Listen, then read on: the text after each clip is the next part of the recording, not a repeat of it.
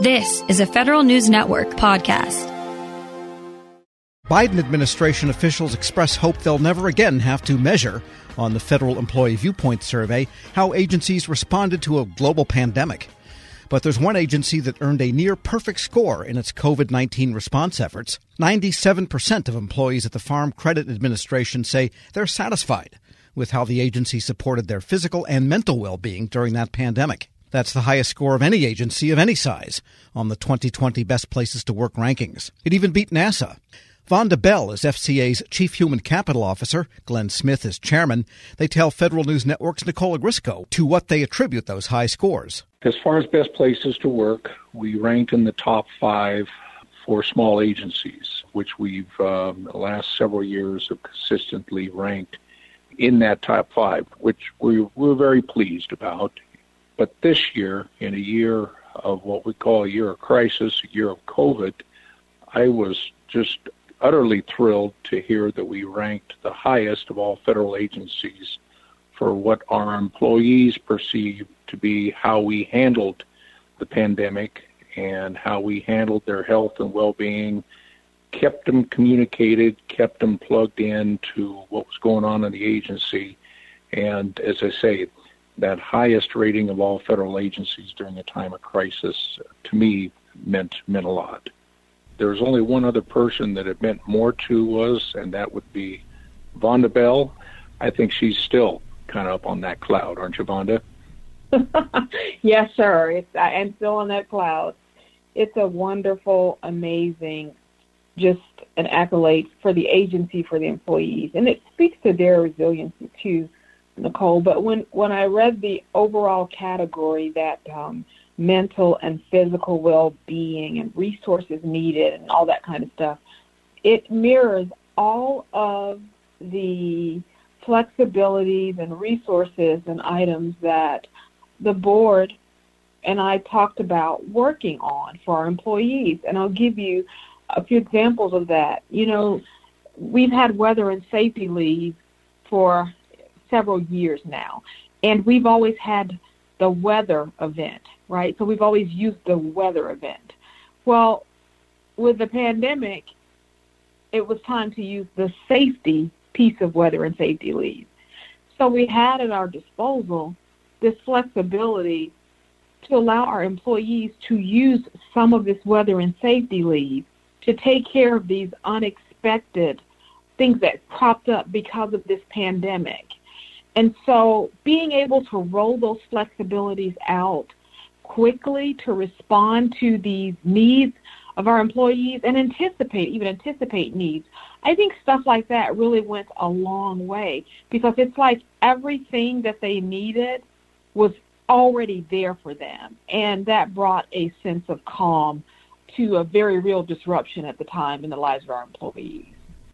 You mentioned flexibilities, Vonda, and the one that stood out to me when I looked at your individual federal employee viewpoint survey results was the drastic change in telework use. I think I saw mm-hmm. before the pandemic something like 4% of your employees teleworked every day, and at the peak, 98%, and at the time of the survey, 95%. So, can either one of you or both of you walk me through how did you make that happen and, and what was that experience like? Back in um, early to mid March when it became apparent that the pandemic was not going to go away, that this is something we're going to have to deal with. We had done some testing within our IT office on our ability to communicate and work from home. As Vaughn is fond of saying, we prepared for this black swan event. And so uh, when it was uh, mandatory, that uh, we leave our federal offices, we were prepared, and that transition really happened pretty seamless at that point. And, and obviously, I'm, I'm being very complimentary to our IT people for making that happen. As an example, I from from Western Iowa, live on a farm in Western Iowa. You know, I worked from my townhome here in the D.C. area for a couple weeks until the realization that I can do this just as effectively from my farm home in Iowa. And so we uh, we drove back to the Midwest. I set up shop there and it was a pretty easy transition, quite frankly. So I really credit our IT office with that transition and preparing and being flexible and tweak it as we go because you know we had different bandwidth problems uh, you know throughout the country, but we adapted and was able to communicate well, carry on our carry on our mission very effectively even on those early months. Vonda, anything to add there, maybe particularly as it relates to managing employees remotely? And it seems like a good number of them remotely. Well, the, the only thing I'd add is while we may have had a small percentage of employees who were 100% remote work, you mentioned that 4%, almost our entire workforce were either in our telework program on a routine basis or situational. I can't remember what our last figures were in our OPM report, the annual report, but it was in the high 90s. And so almost all of our employees teleworked at some point, you know, one or two days a week. And so making the shift to the mandatory telework, and like the chairman said, you know, he had us do a test, test the technology, helped employees get their home offices set up, had reimbursement in place for supplies and, and equipment. It just made things so much more easier for the employees and for the agency. It helped us be a lot more agile.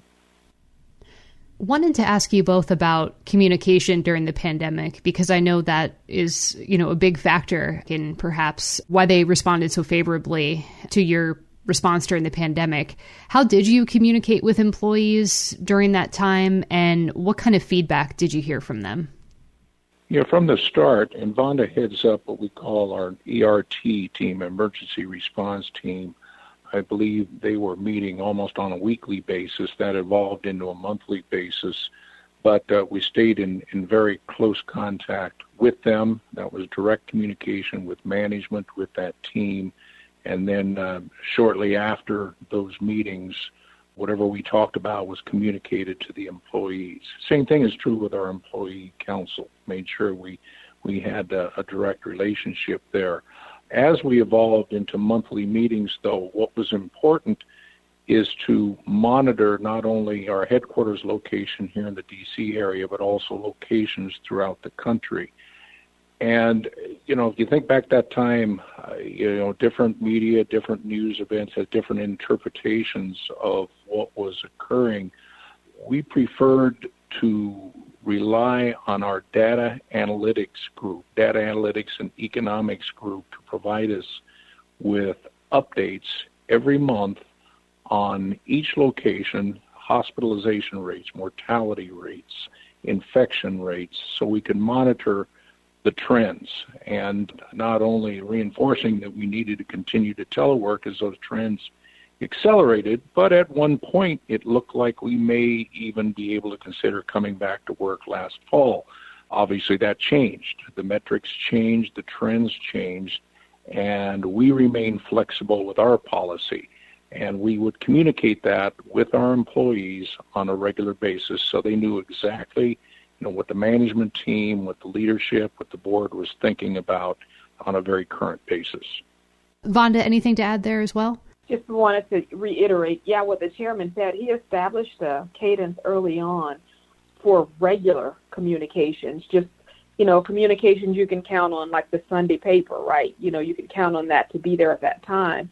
But we also had the avenue where if we needed to send special messages, we could do that but the employees really looked for that regularly scheduled message that we'd send out with the updates on our operating status and the date we would move back to our next phase. Those messages come out right after our ERT meeting, as the chairman said. And so employees began to rely on that kind of information, and we were able to be consistent with the help of our public affairs office. So it was a team effort. I think, too, Vonda, it's important that we didn't project ahead and put any any future dates or deadlines in front of us as far as changing our policy or changing our phases until we analyzed the data and knew if that was appropriate or not. So we didn't build any expectations throughout the past uh, 15 or 16 months into that. We made sure to just go on a month to month basis and stay very flexible based on what the health met- metrics showed. So your supervisors and individual leaders also did, you know, very well on the survey. It seems as if employees really responded favorably to, you know, the actions that their supervisors took. What was the message to supervisors during the last year? I mean, were you telling them specific things or were you advising them in a particular way about how to manage and manage their employees and deal with employee concerns at this time? Well, Vonda, I don't think at any point did we imply that there would be any diminishment of our of our mission of our regulatory agency. I think the expectations were always high, simply that we needed to improvise. If previous a, uh, a team leader had a program of meeting on a weekly basis and we went to virtual and in order to be effective he or she had to meet two or three times virtually that week to accomplish the same thing. I think our expectations remained high for performing the job. It was just simply improvising to that virtual environment. And i, I just have to say even prior to the pandemic and past surveys our supervisors always scored really high they just are very empathetic. They meet our employees where they are, and many of the flexibilities that we rolled out, we counted so much on the supervisors to help get those flexibilities in place. Some of them required supervisory approval, and so you know the supervisors made sure that they were quick about doing what they needed to do so their employees could partake in these flexibilities. And one thing I will say that I saw across the board from supervisors was that they assumed positive intent from the standpoint of the employees. In some agencies, you have these situations where managers may not trust everything that the employees say or everything that they tell you that they're doing. We just did not have that problem at FCA. Our supervisors assumed positive intent they provided our employees with the flexibilities that they needed. They were very empathetic, and they really did model we're all in this together. They were very transparent. I heard them tell stories about how the pandemic had affected them and their loved ones and share those stories and basically say, hey, listen, I understand we're all in this together. And I think that just makes a world of difference, you know, when you're talking about someone's life and their livelihood and their family to know that your leader understands and is there with you to support you. And I think that's what we modeled. I think, uh, Vonda, remember uh, a couple, two or three weeks, we asked employees to send in pictures of how they were dealing with the pandemic. And uh, probably uh, mm-hmm. 90% of those pictures were pets. sometimes, sometimes yeah. dressed up, um, I, I, for one, uh, had posed in the middle of an Iowa cornfield with my son and grandson with our arms stretched out at six foot distance, uh, uh, social distancing in an Iowa cornfield, which is kind of funny in itself. But anyway, just dealing with those, with that type of creative solutions to let people empathize with their common situation, you know, with the pandemic, I think was very effective and then just also letting the parents know that we're not going to tolerate this self-inflicted guilt when your child interrupts the staff meeting or something like that. You know, there's no need for this self-inflicted guilt. Like we're a family, and so you know, if your child comes in while you're in a meeting, who has not had that happen to them? You know, there's no need to just apologize profusely and feel bad. And like, you know, most of the time at FCA when that happens, we want the the child on the video to talk to us if they're willing to talk to us. And most of the time, they are willing to say hi to us. I think you identified my eight-year-old granddaughter waving in the background one time. So, uh, so Absolutely. very much so. It, that that was part of our lives here the last 15, 16 months, and and our families, our close families, was very much a part of it. So, yeah, that's a good point. So, what about the past 16 months or so, do you think might stick around in the future at FCA? Are there things that you learned or things that you implemented, flexibilities perhaps that you think will stick once we're in a more, I guess I'll use the word normal situation? I definitely feel we've learned what our capabilities and maybe our expanded capabilities are and to be able to employ that and incorporate that into uh, employees' work life is something definitely to keep in mind. I do.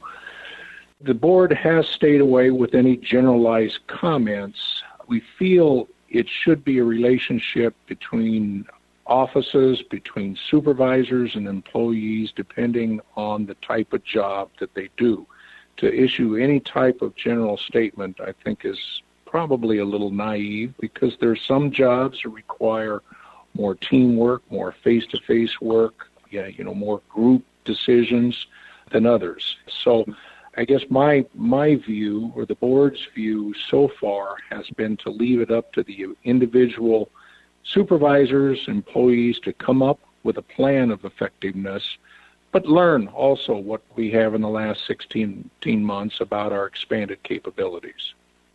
So, Glenn, you're saying you don't think it would be wise necessarily for you and the board to make kind of a sweeping policy decision about, let's say, telework or something like that, that it's more unique and specific to individual people and their positions and what their responsibilities are. Exactly. Exactly. Got it. Vonda, yeah. did you want to jump in? I absolutely think that that is is the way to go. You know, we've seen that in theory and in practice. What it, what it looks like when it goes well and when it what it doesn't. I remember early on in the pandemic, a lot of the private sector companies, a lot of the big tech companies, they announced, you know, you can work from home, you can work from anywhere, you know, and forever kind of thing. And then you saw all these articles come out where they tried to walk some of that back. And I think that there was even one, Nicole, was there like a local newspaper where the owner put a an article out. She did an article on telework saying something about it. And, you know, and the staff was just furious about it. And she ended up trying to issue a retraction. But to make those decisions before it's necessary to make them, before you have all the data that you need, you really limit your options and you put yourself into a situation where you may have to pull something back. And so I love the approach that the board is taking that we're not going to make these sweeping blanket kinds of recommendations. We're going to be more deliberate about this. And some of these decisions are going to be made at the local level to the extent possible. And so, are you at the point where you're having some of those localized decisions now, or is that still further to come? On July 19th, we'll be moving to phase three, which allows up to 50% of our workforce into the building. And actually, CDC has said that there is no limit at this point to capacity of federal buildings. But we, we again, we want to be consistent with what we're telling our employees. We wanted a phased-in approach, and so we will be dealing with more people in the building. And looking ahead, again, the decision hasn't been made, but we plan to give plenty of notice to the employees. Uh, we see a full back to work coinciding with the schools, uh, schools with the school children going back to work, because a lot of our employees do have school age children. But yes, in regard to your question, we are already starting to see individual offices submit plans on teleworking, rotation, and working with the uh, with what they feel is uh, is reasonable within their own uh, office situation. But I'll say you there's a lot of focus on teleworking and what you can do for flexibility and what we've learned. But we're also seeing the opposite as we transition to people back to work. You just can't believe how happy people are to be back and be with their coworkers and be able to share their experiences, be able to work together, you know, and looking forward to the end of the year. So the opposite of the teleworking and working uh, out of your basement or garage or whatever your your office facilities happen happen to be. I see that as as being um, something that just people just want to be together a lot of times, especially in a good positive work environment that we try to maintain here at the FCA. The other thing we really learned during this whole process was that video messages. A lot of times the board and myself would record messages as to what we were doing for protocol, in the buildings and, and what we were expecting coming up and just reassuring employees that their health and well-being was at the absolute top of our priority list. And so we've learned uh, new resources, new tools we can use looking ahead. But as I say, uh, we're seeing a lot more employees come into the building voluntarily and really enjoying a return to work type atmosphere. And Vonda, anything else to add?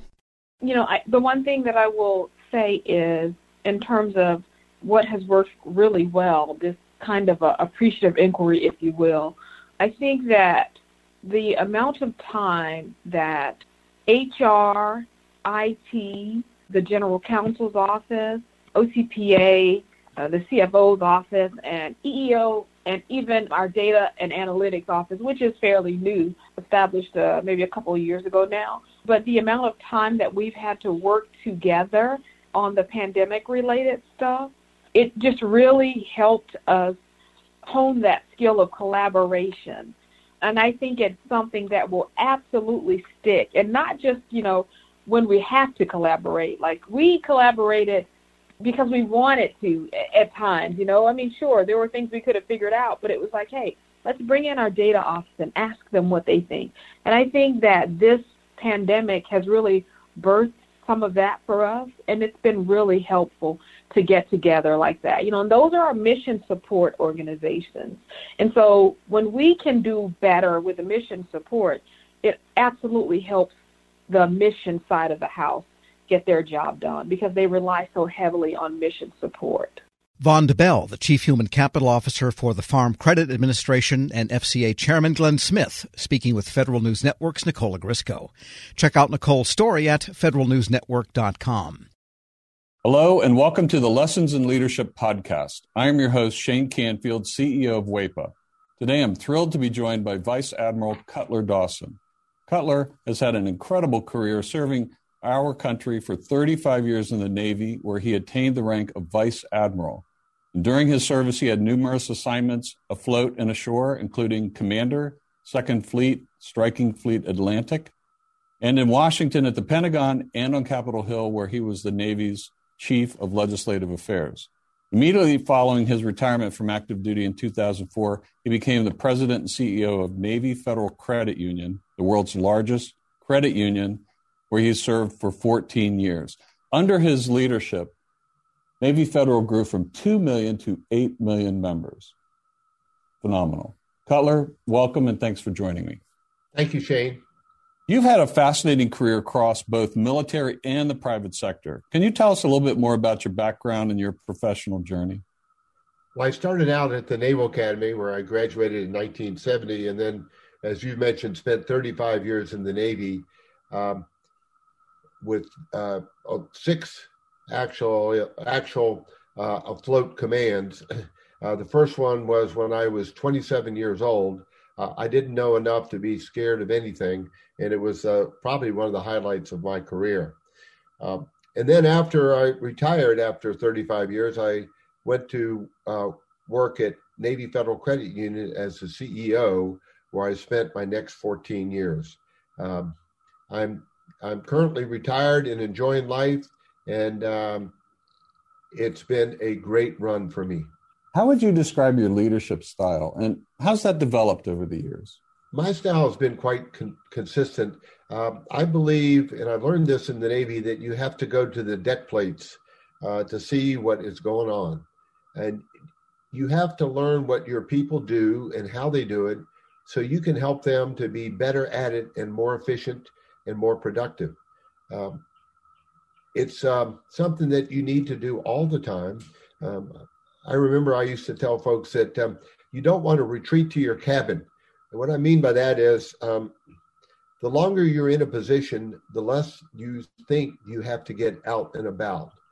But that should be the opposite. You should get out and about more because people change, situations change, and you've got to figure out a way to get to them and find out what they're doing and where what you can do to help them. Uh, I We'll talk a little bit more about your book, but I read it um, from Sea to the C suite. Fantastic read. You talk about the deck plates in that um, as well. I would encourage everyone to get a copy of this and read some more detail about going to the deck plates. Cutler, who was the most impactful leader in your life and what quality did you admire about them? I had numerous while I was in the Navy, but uh, the quality that, that I enjoyed the most was the leaders that got to know me as an individual and that they cared about me. And i could tell that they cared about me. And they were not only my leaders but they were my mentors. And um, i remember um, one particular one bill schiffer when i had my first assignment at the pentagon um, i would go in to see him with my problem of the day and i knew that he had numerous problems of his own but he would stop and he would focus on me and he would make me feel like i was the most important person in his world um, and I, I tried to do that um, throughout my career. But really, it's about caring for your people. Cutler, in reading your book, there was a quote you used that you used to inspire those people that work for you. And it really got my attention. And it was it was you are the captain of your own ship. I wonder if you can talk a little bit about what that means and how it was useful to you and the leaders you were developing. Uh, absolutely. Um, what I mean by captain of your own ship, when you are the captain of a ship, sometimes you're in the middle of the ocean and you don't have anybody to turn to to make decisions. You don't have anybody to turn to ask, what should I do now? You have to be the captain of that ship. And I, I translated that um, into, let's say, Navy Federal's organization, where I would tell branch managers that I said, You are the captain of the ships of Navy Federal. You're the ones that are facing the, the members or customers, as others call them, every day. And you have to make decisions without a lot of guidance in some cases and without a lot of time. So be the captain of your own ship. Step up, uh, make decisions, uh, do what you think is right, and you never can go wrong. I think that is so important. And you have to give your people a little bit of latitude to take some risk as well, because there is risk for them in doing that and risk to your organization. That's right. And, and I mentioned that I, took command of my first ship uh, with five years in the Navy, and I was 27 years old. Well, my boss had 32 years in the Navy, and um, his his guidance to me when I first met him was, Cutler, you do the right thing and I'll back you up all the way. What a wonderful way to, to spend an assignment with uh, with backup and, and guidance like that. What what great great advice. Uh, it's clear leadership is a topic you're passionate about. You wrote the book we mentioned before, um, from Sea to C suite. Can you tell us a little bit about that project? Yes, when I was at Navy Federal, I would tell sea stories uh, as parables to get my point across. And um, folks would tell me, Cutler, we like your stories. It gives us a picture of what you're trying to tell us. Now, what else are they going to say? They work for me, but uh, uh, I took it as a compliment, and it was. And my wife encouraged me to write a book, and I needed a co author to help me. And I found a lady named Taylor Kiland who was the perfect, perfect co author she turned in my stories into wonderful chapters um, that I'm very proud of. Where can listeners find a copy? Well, you can get it on Amazon, uh, and you can also uh, get it on the Naval Institute website. Uh, and I might add that um, any proceeds from the book, Navy Federal uses uh, to give to charity. Fantastic. Cutler, thank you very much. Really enjoyed your time and your lessons and in leadership and sharing with us your life story. And, and uh, I've learned a lot both from talking to you today and reading your book. And thank you very much for your time. It's my pleasure. And I, I, I would like to add one thing, if I could, Shane. Um, during my assignments in Washington, D.C., I gained the utmost respect for the civilians that work here every day. They're hardworking, they're dedicated, and they they have my eternal gratitude. Uh, I got to come and go from the Pentagon. They stayed every day and worked in Washington when I got to go out and um, enjoy being at sea. Perfect. Thank you. Yeah, we, serves civilian federal employees, but your comment is well taken because the interaction between the two is is continuous, it's nonstop, and it's critical. So uh, the career civil servants, as well as career military, uh, our country would not be where it is today without them. I totally agree, and and I can tell you from the U.S. Navy standpoint, uh, we couldn't operate like we do without them being the backbone of what we do. Thank you very much for your time today, Cutler, and to everyone listening to Lessons in Leadership podcast. We'll see you next time. Ask anyone with a DWI if it was worth it. They'll tell you it's no holiday. Impaired driving kills the holiday spirit. Drive sober. Drive smart. Extra enforcement now on Minnesota roads. A message from the Minnesota Department of Public Safety. This episode is brought to you by Zelle. Whenever you're sending money through an app or online, it's important to do it safely. Here are a few helpful tips. First, always make sure you know and trust the person you are sending money to. Second, confirm you have entered their contact details correctly. And finally, if you don't trust the person or your recipient is rushing you to send money right away, think twice before sending money through an app or online.